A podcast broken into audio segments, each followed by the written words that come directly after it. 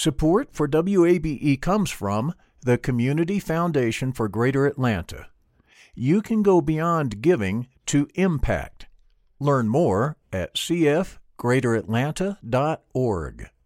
I'm Earlonne Woods. I'm Nigel Poor. We're the hosts and creators of Ear Hustle from PRX's Radiotopia. Ear Hustle is a show about life inside prison, but it's not your typical prison podcast. In this next season, we've got stories about the objects people keep inside their prison cells, about residents in a women's prison who say they want to stay there, and the most beautiful prison garden Earlonne, I will never forget it. Ear Hustle stories about life on the inside told by those who live it. Find Ear Hustle wherever you get your podcasts.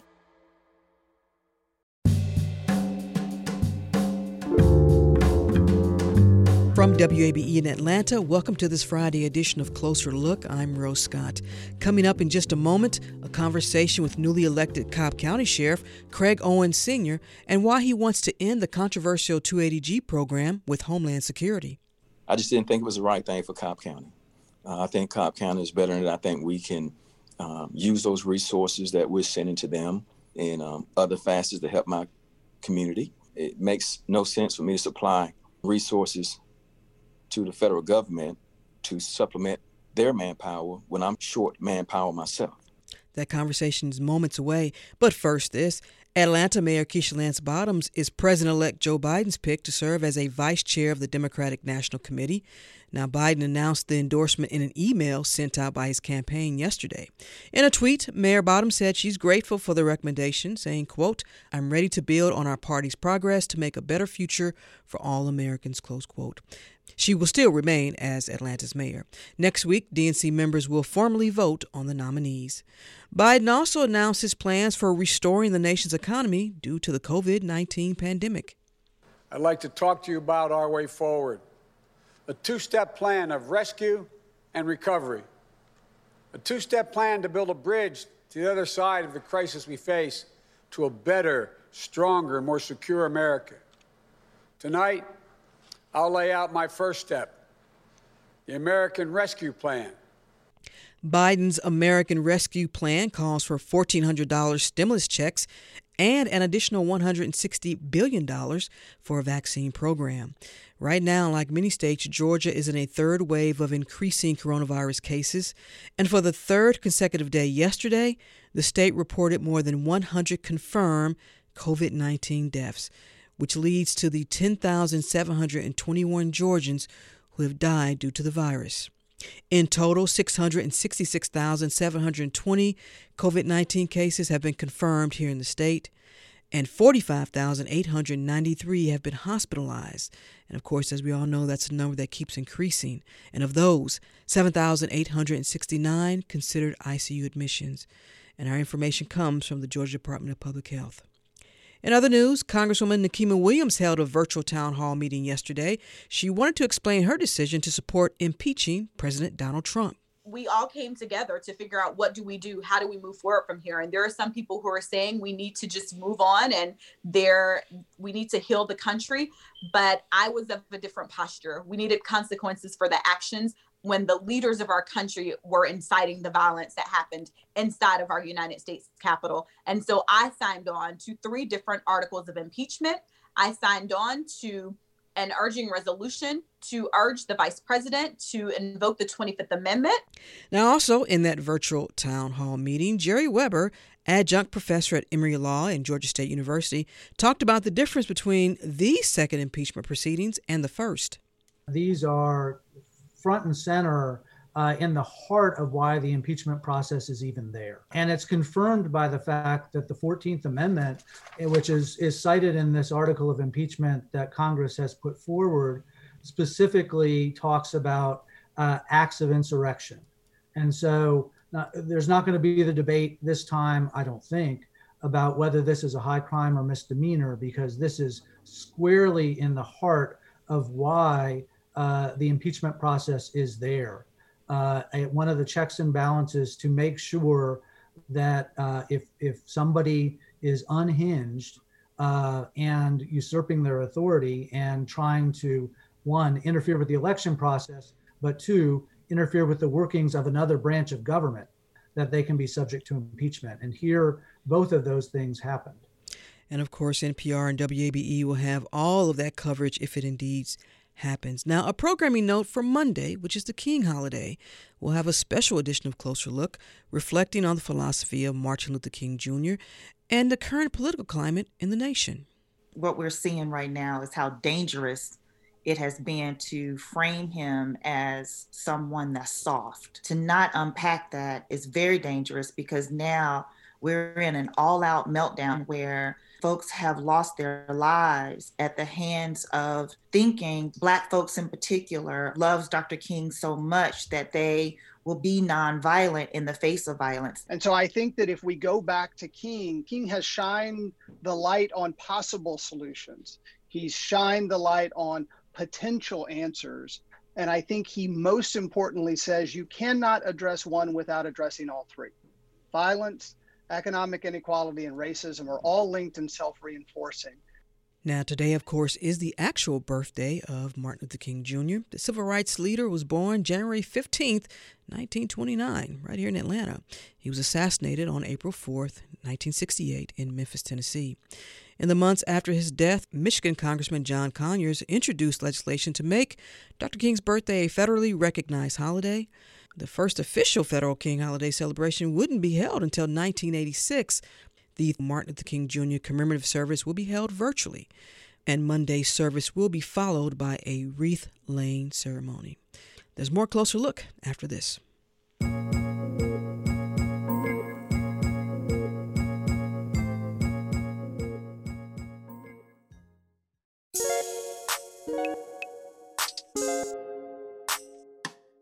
And Closer Look continues now here on 90.1 WABE. This is Atlanta's Choice for NPR.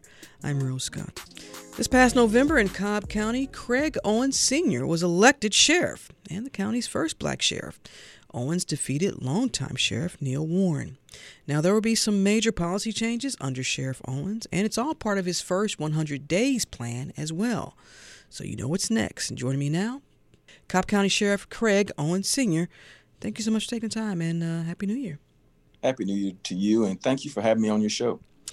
You know i, I want to begin um, sheriff by getting your thoughts on reflecting what took place in our nation's capital last week especially given that an officer capitol police officer brian d. Sicknick passed away due to injury sustained while on duty. You of all people know just how tough and dangerous a job like that is. Just your thoughts on on what transpired yeah, uh, after serving over 30 years in the United States Army Reserve and active duty time, you know, we've been deployed to regions of the country uh, just for that same thing. Uh, and it was just a unbelievable sight to see that occur in the United States. And um, it, it just broke my heart that it occurred. So, um, you know, as a sheriff, you know, I'm, I'm going to work with federal, state, and local law enforcement officers to keep uh, our county safe and our judicial center safe.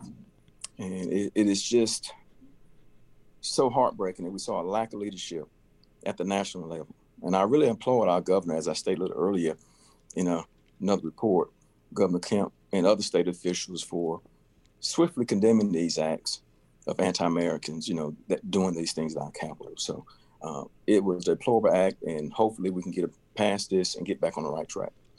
In fact, you said in a statement, I'm, I'm going to quote you here uh, domestic terrorism is real and it must be addressed. The actions of the insurrectionists, as we are calling them, um, you view that as also similar to terrorism. Yes, I, really do. I think it's an act of domestic terrorism, as I stated, and we have to address this. You know, we can't uh, allow our individuals to come into our state capital, that sacred ground, and do things like that and, and hurt and kill and maim people and destroy that property. So we have to uh, do better, and we have to treat those who did these uh, with um, swift and quick justice. And of course, you of all people understand uh, when there is a fallen, whether it's a fallen soldier, a fallen law enforcement officer, the impact that not only does obviously to that officer's family, but to the department as well. As a leader, and I know it's something that you have to be concerned Absolutely. about. Yeah. That is so heartbreaking when you lose one of your own. mm-hmm.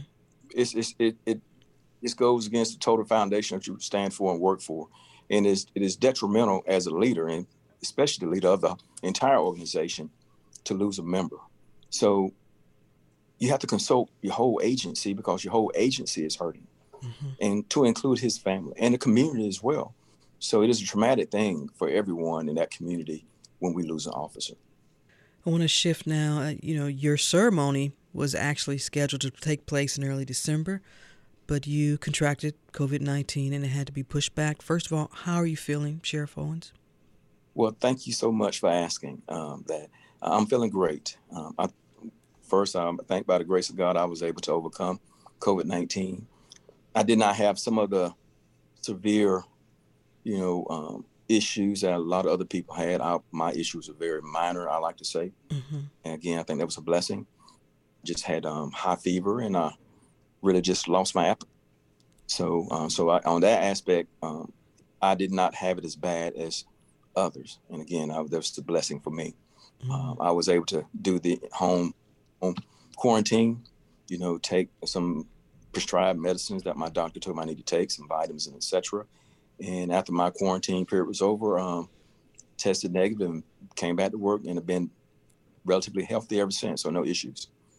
And you mentioned that you plan to take the vaccine. Have you received it yet? I have not. I have not. On the advice of my doctor, they wanted me to wait 30 days mm-hmm. before I take it. So my 30 days will be up next week. So I'm registering, uh, we'll be registering for the vaccine today in attempts I can get a slot next week to take it.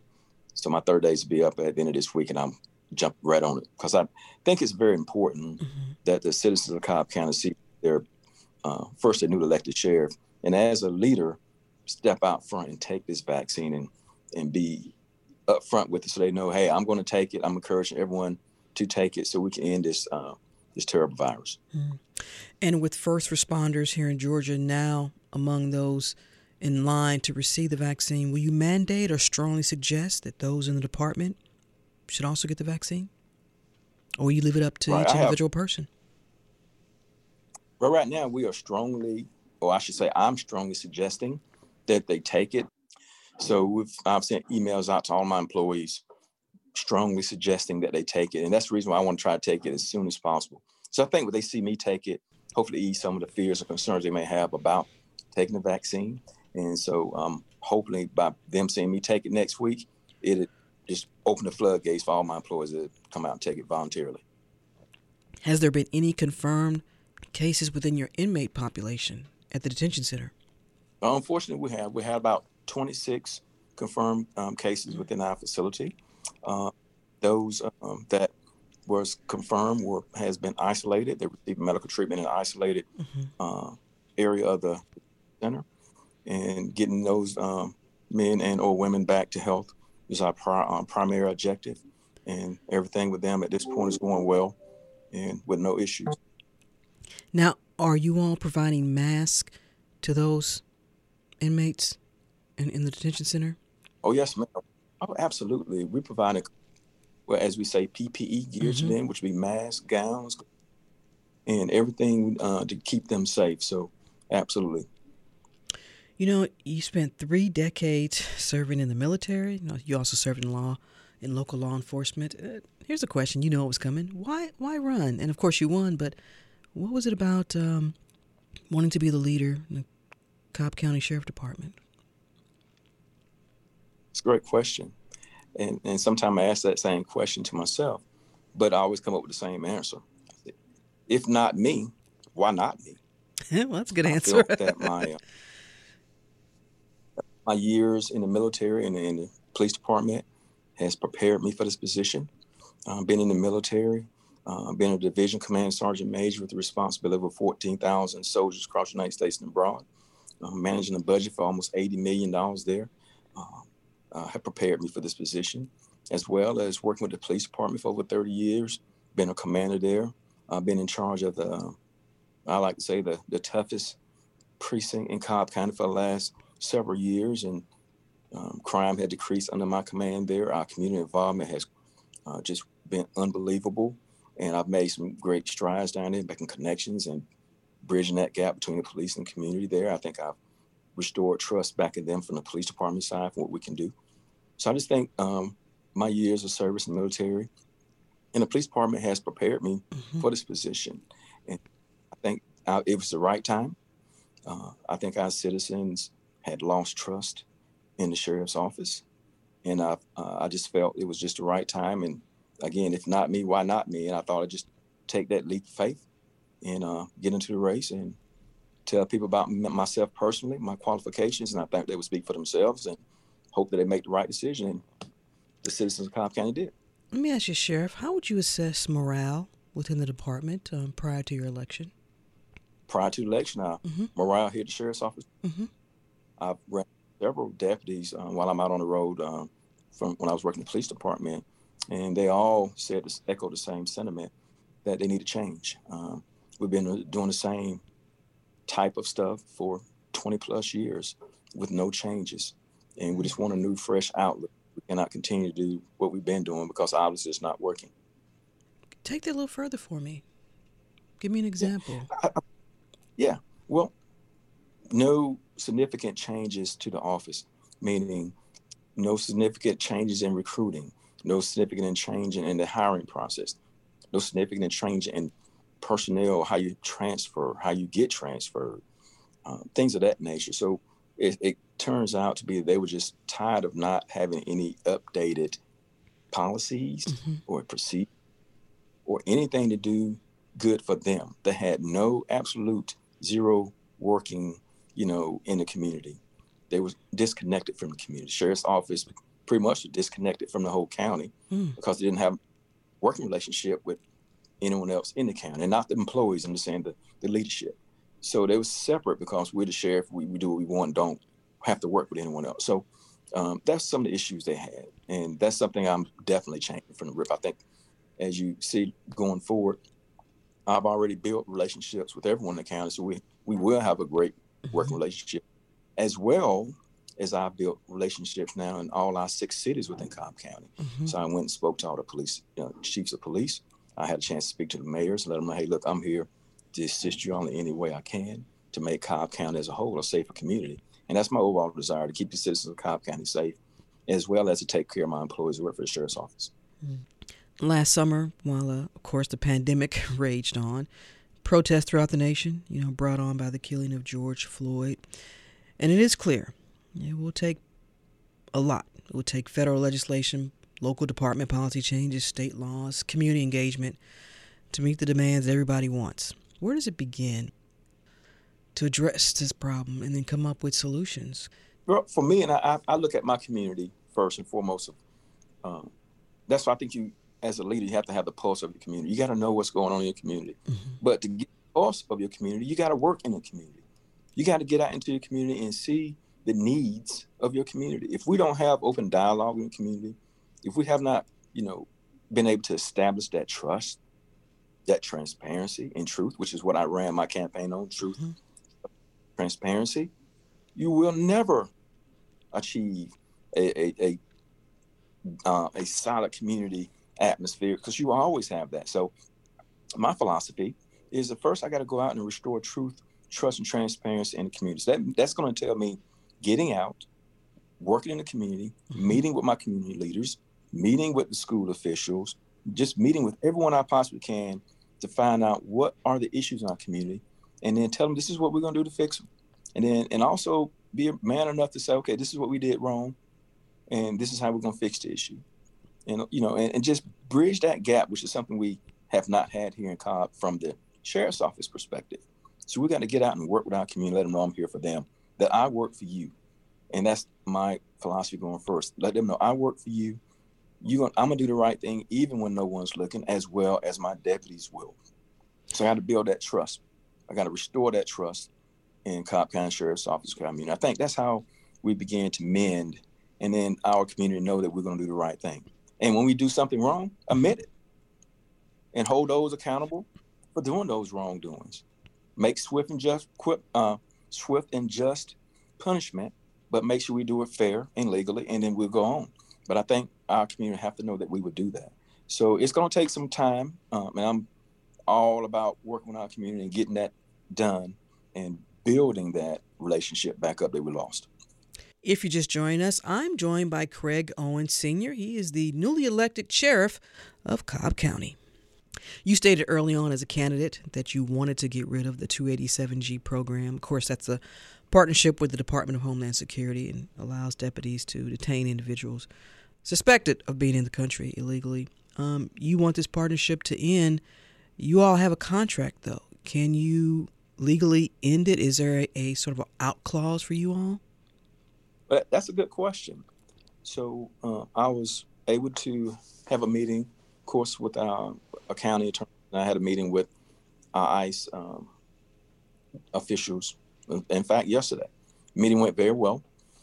And um, as we finish this process, and our legal team make sure that everything is correct, and I will be releasing a statement on that later latter part of this week once I receive my uh, legal opinion and how we're going to go forward with the program.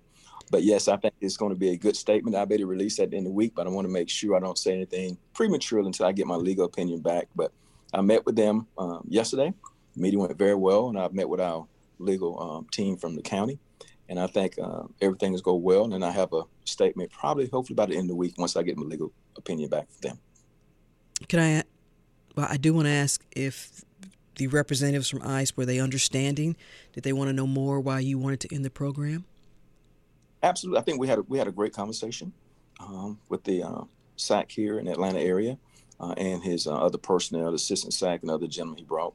Um, very good conversation. They understood uh, my reasoning for uh, wanting to depart from the program, and and it was not a, a advantageous type meeting. It was a great mm-hmm. meeting.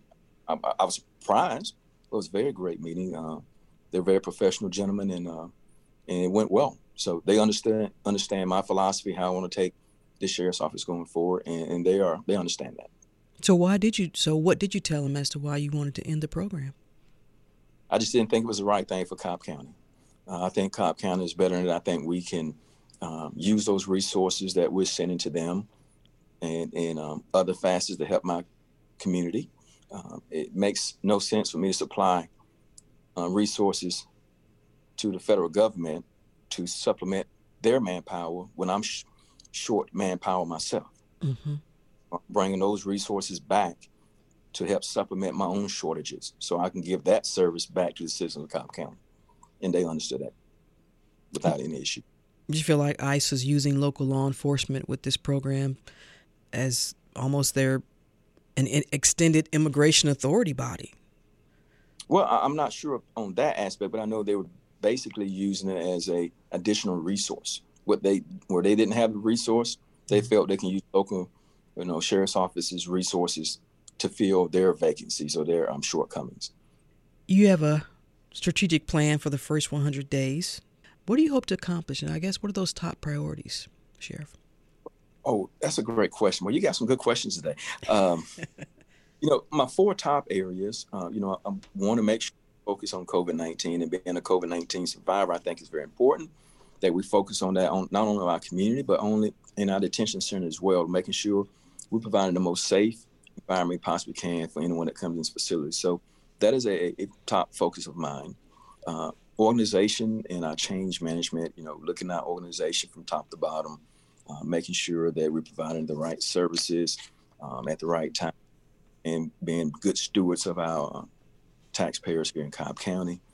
And again, another issue that uh, is very important to me is our detainee health and treatment of them while they're in the facility, making sure that we're providing them with the best possible health care and mental health care that we possibly provide, making sure that the contractor contracted companies that we have coming in doing those services are doing just that and giving them the best services that we possibly can provide for them to keep them safe while they're here. And the last thing, um, which I think, well, two more things actually. One of the last thing I think is very important, as I stated earlier, is our community engagement. Mm-hmm. I feel we have to get engaged in our community, have those dialogues, and make sure I build, you know, rebuild that or restore the trust that has been lost, and make sure our community know this sheriff's office is going to always uh, operate with truth, trust, and transparency, and we're going to do everything we possibly can at all times to keep our community safe and to build programs that's helpful for our community going forward. So everyone can be proud to be a Cobb County um, citizen as well as be proud of their sheriff's office. And that last thing is, of course, um, my dedication to getting uh, terminating the program of 287G. You know, Sheriff Owens, you've had many leadership positions, especially in the military, as we just talked about. And you and I both know that order and discipline is a must. Mm-hmm. But how does that experience help you now as a sheriff? Well, honestly, that, that military have really paid the foundation for me. Um, making it to the rank of division command sergeant major is one of the highest ranks you get in the military. Mm-hmm. You know, and the person that'll make command sergeant major, let alone a division sergeant major. Um, so that discipline and trust is instilled in us at a young age in the military. And as you go through the ranks, it just kind of internalizes into you. So everything you kind of do, and people say, well, you you really you have that military bearing. I said, yes, because that's what's been instilled in me. And having discipline, having that professional bearing, you know, and those things are important and being trained correctly.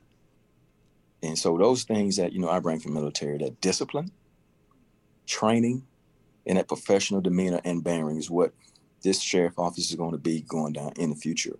So I think those things are, are critically important. And the military have taught me that. And in, in fact, that's what keeps you alive on a battlefield training, your posture, your mental state. And those are things that military teach you. And I'm this is not making the sheriff's office a military unit by no means, mm-hmm. but I'm taking values that I got from there and putting it into this office to make it the best sheriff's office in the state of Georgia, if not in the nation.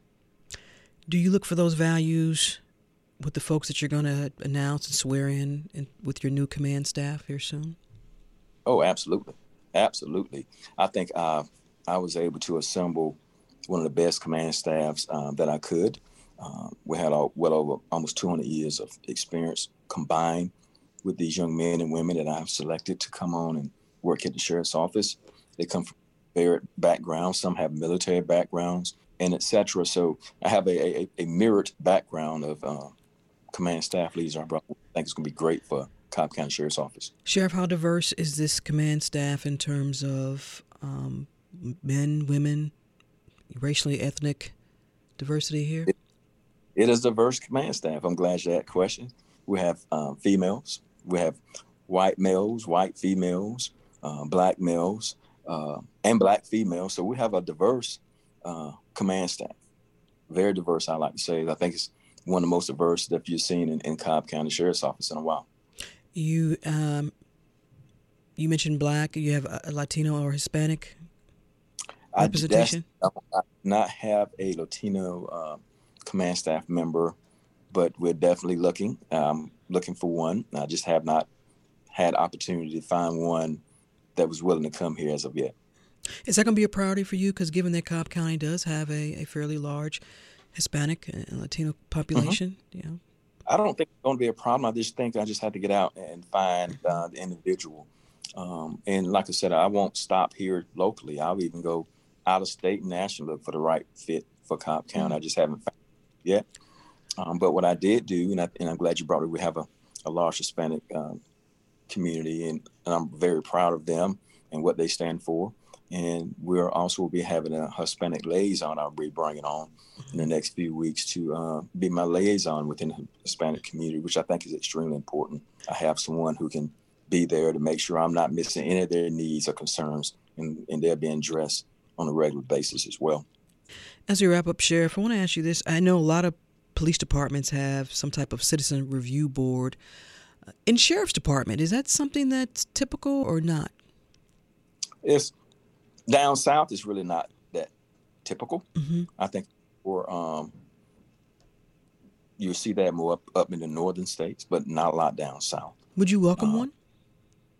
I, I was. I would definitely welcome to see the organization structure of a citizen review board and because we have to see what authority we give them first and foremost. Mm-hmm. Uh, so we have to see how the that structure is set.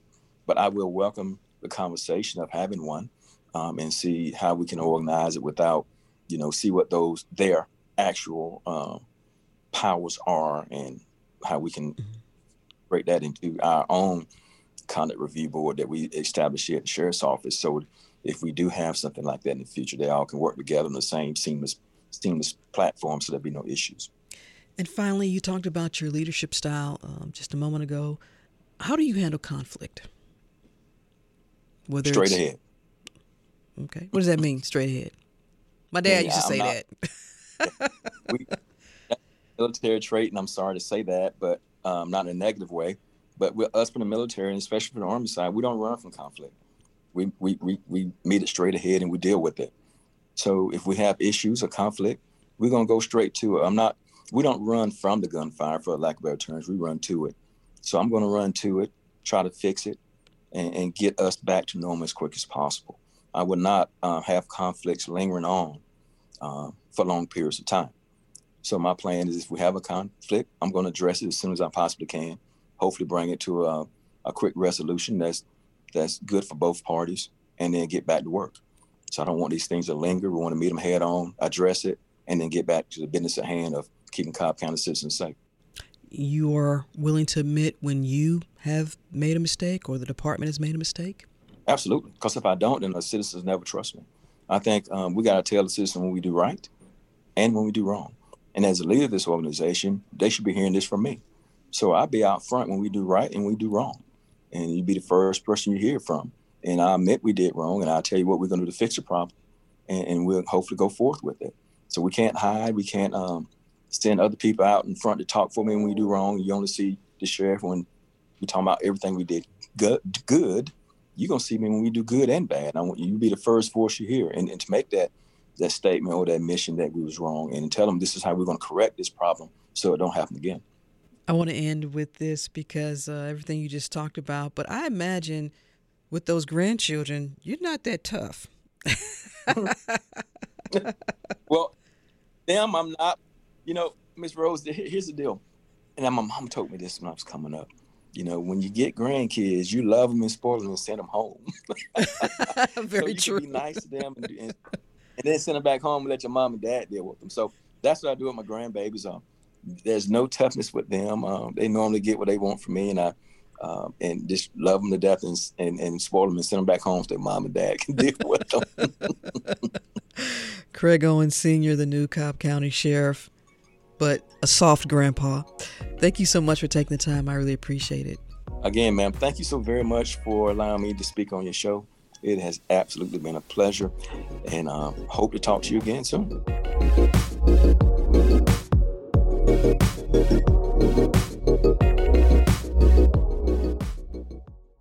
Support for WABE comes from the Community Foundation for Greater Atlanta. If you love Atlanta, you can invest in the big picture.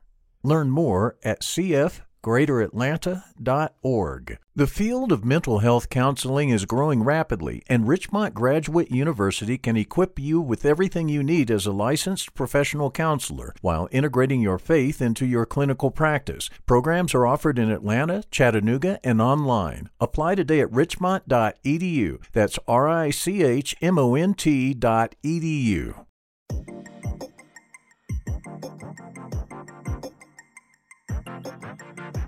And Closer Look continues now here on 90.1 WABE, Atlanta's Choice for NPR.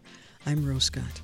According to the Center for American Women in Politics, housed at Rutgers University, this very moment, 144 women serve in the U.S. Congress, 26 in the Senate, and 118 in the House. Also, the number of women in statewide elective executive posts, as they call it, is 94, and the proportion of women in state legislatures is just about 30.8 percent. And while these numbers are better than, say, in decades past, there are efforts to get more women running for elected office, and specifically to increase numbers for women of color. But running for office, any elected office, demands and requires more when women have entered the race. It starts with Is the Time Right? Well, a new book is focusing on all of that and more. It's called Run to Win Lessons in Leadership for Women Changing the World. The author is Stephanie Schriock, who's also president of Emily's List. And we should note, Emily's List is a political action group with a dedicated focus to help elect pro choice Democratic women. Stephanie Schriock, welcome to the program. Thank you, Rose, so much for having me. Before we get into the book and all of that, I just want to get your thoughts on this because, as you know, right now, this nation is divided politically. That's a given. And at the time of this interview, next week's inauguration uh, won't magically rebuild the shredded threads of democracy so many people feel right now, Stephanie.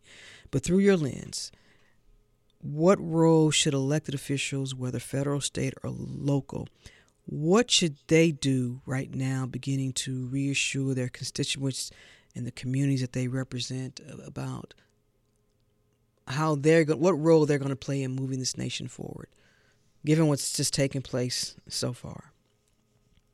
It, you know, it is a a time of great fear in this nation uh, from so many communities, and you know, when I listen to President-elect uh, Joe Biden uh, and Vice President-elect Kamala Harris, and, and, just by the way, saying her name gives me the chills. I'm just so, so beyond excited she's coming in. Uh, it is it is a time to find uh, some healing, and it's not because we were healed before all of this. Let's face it, we were not. Uh, we we are a nation built on a on a lie and a broken a broken system uh, when you when you build your nation on slavery and never do anything to truly uh, come to terms with that, you you end up here, in my opinion. So we, what what do we need to do immediately? Mm-hmm. Uh, we need to get on top of this pandemic as quickly as possible and let folks know that there's some hope. We need hope. We all need hope, and we need to get money in people's pockets quickly because folks are losing their homes and they are getting kicked out of their apartments and we've got to we've got to take care of our people period and that is a huge amount of work and then on top of that in everything we do we have to start tearing down the systemic racism that is built into every aspect of our institutions and our society.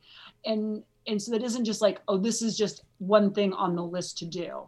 It is when we deal with the pandemic we have to think of it through the lens of systemic racism. When we deal with getting stimulus to the American people, we have to think about it through the lens of systemic racism. That's how you do this. It's not like, oh, I got to check that box we've got to focus and do it intentionally and that's what we do even in running for office we got to be intentional about who we're running for office might this moment also spur or influence and since we're going to focus on women uh, you think influence women to at least start other women more women rather more women to possibly seek running for office no matter what the level. Um, yeah, I think this is beyond a moment uh, for women. I think this is a cultural change that has really started. Uh, the catalyst being the election of Donald Trump. Uh, and I can say that for certainty because at Emily's List, uh, an organization that is committed to electing Democratic women to office, we have seen over 60,000 women of all backgrounds, from all geographies across this country, raise their hand, come to us and say, I want to run. Mm-hmm. Now, they may not know what they want to run for. they may not be running quite yet, though a lot of them are, but they're planning. And that first obstacle for women so often is seeing themselves in that elected role instead of in the background. Mm-hmm. And now that has changed. This is not a moment. This is going to continue. I can tell you for certainty because I can see it. Even as we are recruiting right now at Emily's List for 2021 and 2022, uh, that there are so many women and women of color stepping up to run. It is for us now to back them up and get them what they need to win. And we're going to focus on that in just a moment. But I want to go back and I want to move to you for for just a second here because I, I want you to recall for me, Stephanie, the first time you voted for a woman candidate, whether it was local or state. You remember? Oh, the first time I voted for a woman candidate. Uh-huh. Uh, yes, I was in college and it was 1994. Uh, and Ann Wynia was running for the United States Senate. Hmm. And uh, and it was now um, I hope I have that year right, but I'm pretty sure I do because it was a be- it was not a good year for Democrats. Mm. Uh, 1994, folks um, often uh, forget that part. And and she did not win, but I, I do remember that campaign. And and and I will though fully acknowledge, and this was in the state of Minnesota. Mm-hmm. I don't I did not understand uh, as a woman how hard it was for her. Like I, I, I hadn't grasped yet uh, the the challenges of women uh, because I had been told I'd been you know raised in a generation that was told as long as you you know, okay, let's just be blunt. I am a white woman from Butte, Montana. Okay, so yeah. mm-hmm. so so I was told that I can do anything I want to do. Just you know, don't make too much trouble. Keep your head down. Work hard, and it's gonna it's gonna come. And and for me, uh, that was the case in a lot of ways because of my background. But I didn't recognize uh, really until later in my career, and then ultimately at Emily's List uh, one, the only reason I, a, a white woman, could do that was because I was standing on the shoulders of giants who made that happen for me. Mm-hmm. And that the barriers for women of color were so much larger uh, that that we needed to do like so much more. Uh, and it is our responsibility uh, to join with the communities to do this and not just think it's going to happen because it's not because there's too many obstacles. Uh, so I, it's um, you know i'm just i'll just be honest like sure. i just did not grow up in a like i'm going to be a feminist. In fact we were told not to use that language because it might it might slow you down because it would make you look like a radical.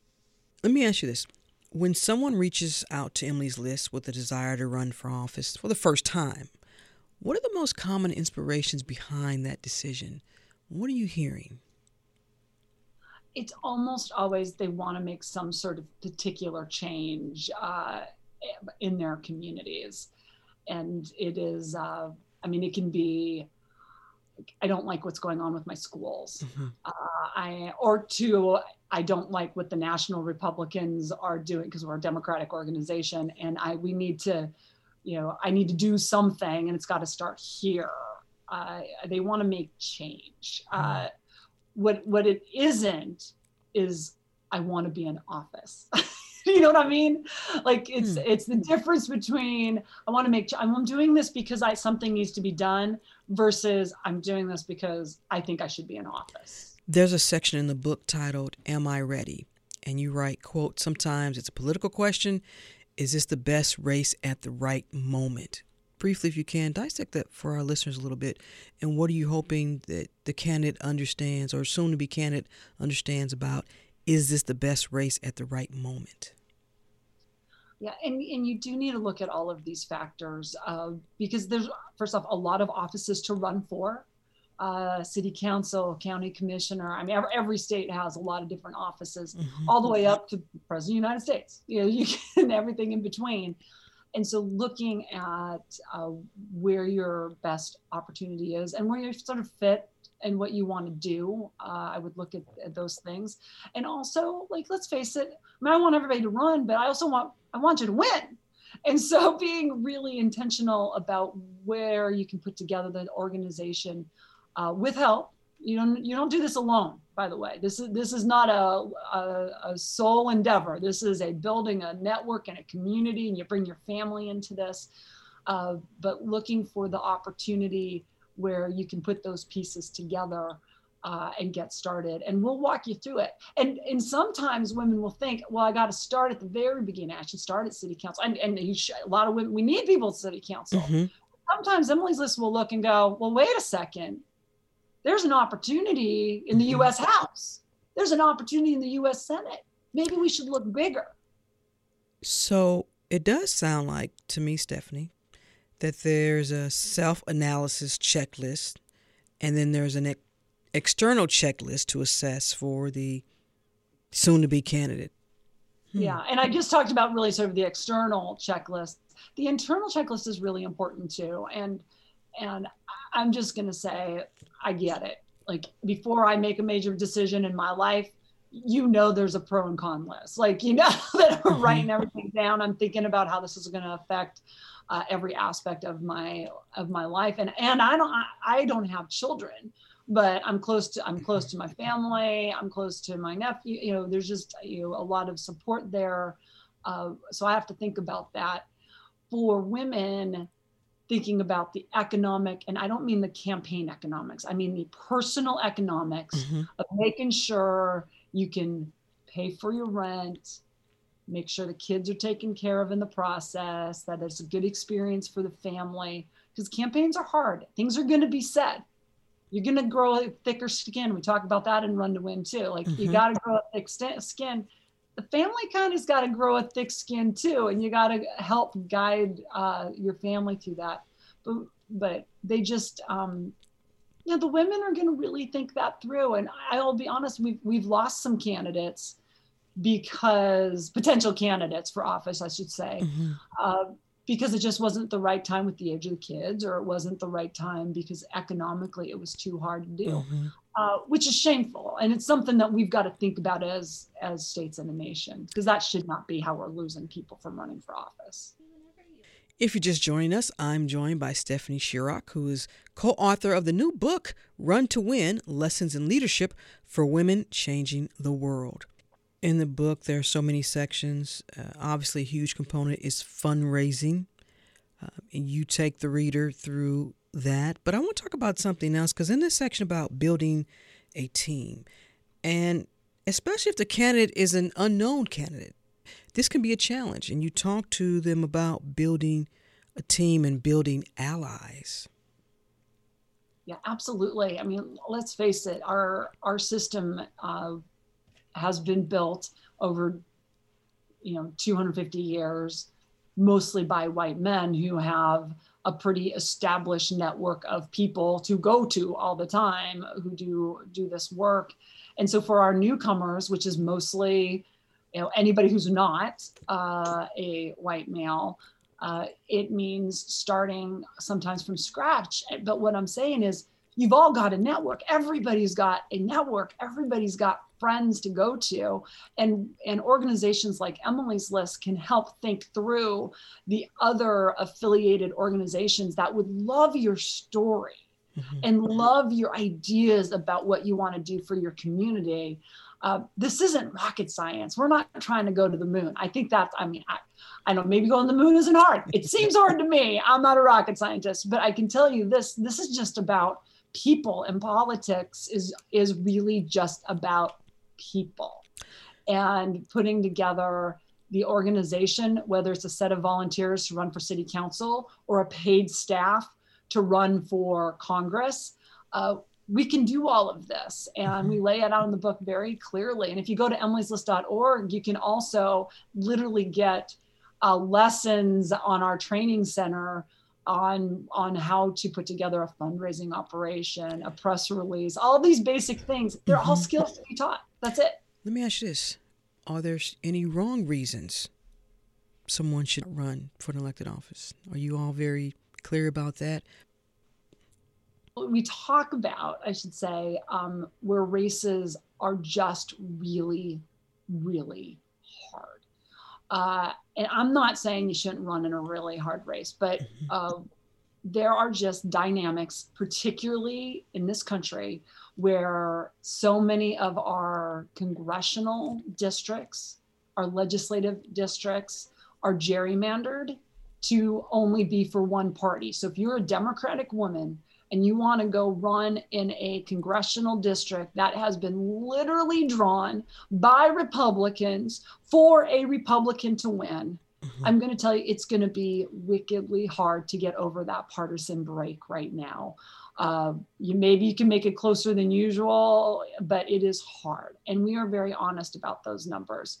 Now, I also think we need Democrats to run everywhere. Again, I work for a democratic organization. Sure. But I think people I think people should see both sides in every election even though we're in gerrymandered situations. But we're very blunt and and if you if you don't want to run to lose, which in some cases you're just in a bind because the way the lines are drawn, uh, then we will tell you and we'll be blunt about it. And you got to look at that because it because it's time consuming and mm-hmm. it is expensive.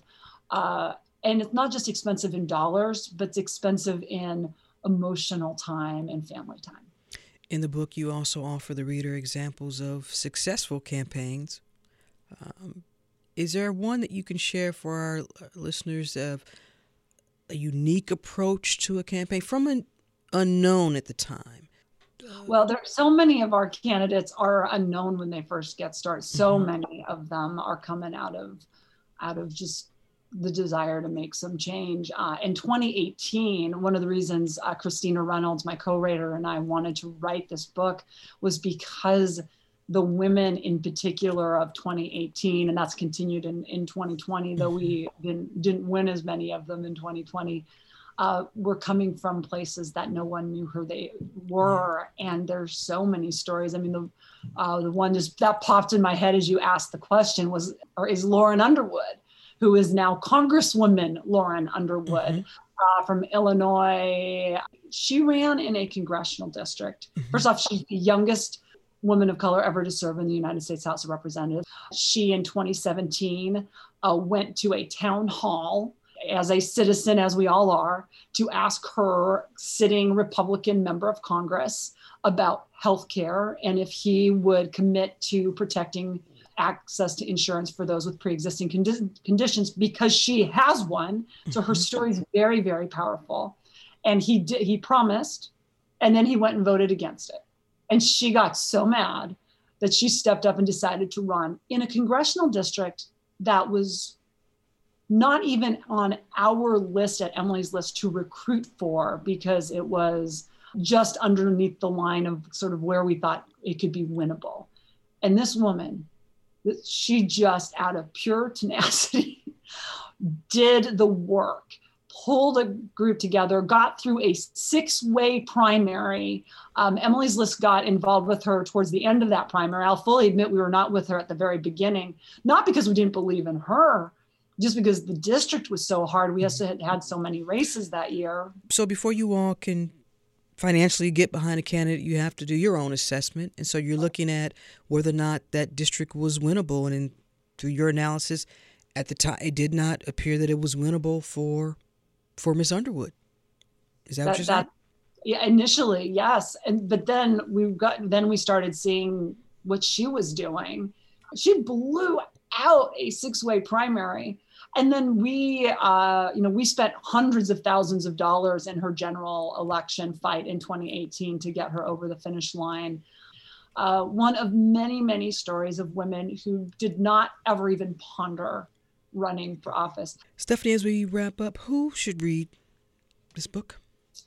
Uh, i was yeah a- anyone who has even an inkling of wanting to make a change. You don't have to want to run yet just don't say never.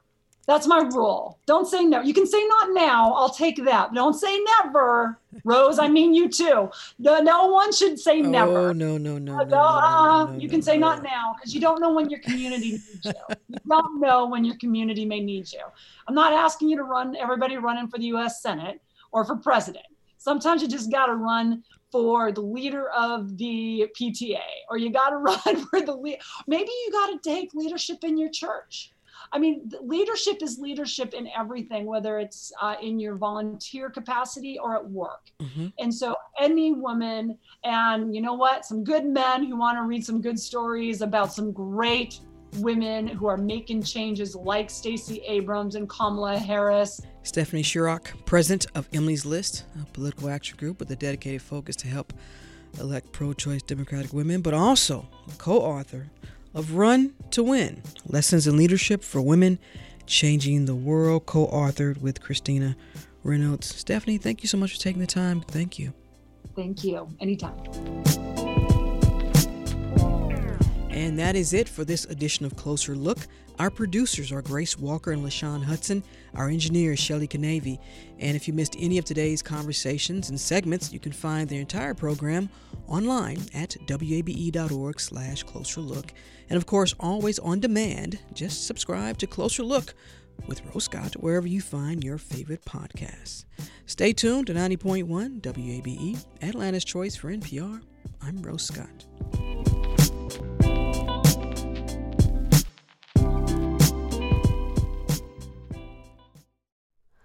Hi, it's Terry Gross, the host of Fresh Air. We bring you in depth, long form interviews with actors, directors, musicians, authors, journalists, and more. Listen to our Peabody Award winning Fresh Air podcast from WHYY and NPR. Local, state, national politics. WABE and NPR have the coverage you need. I'm Jim Burress, host of WABE's All Things Considered. Whether it's on the air at 90.1, streaming online, or connecting through our mobile app, WABE keeps you on top of election 2024 in what's sure to be a pivotal year in politics. And for candidates and ballot information, visit our election hub at wabe.org/election 2024.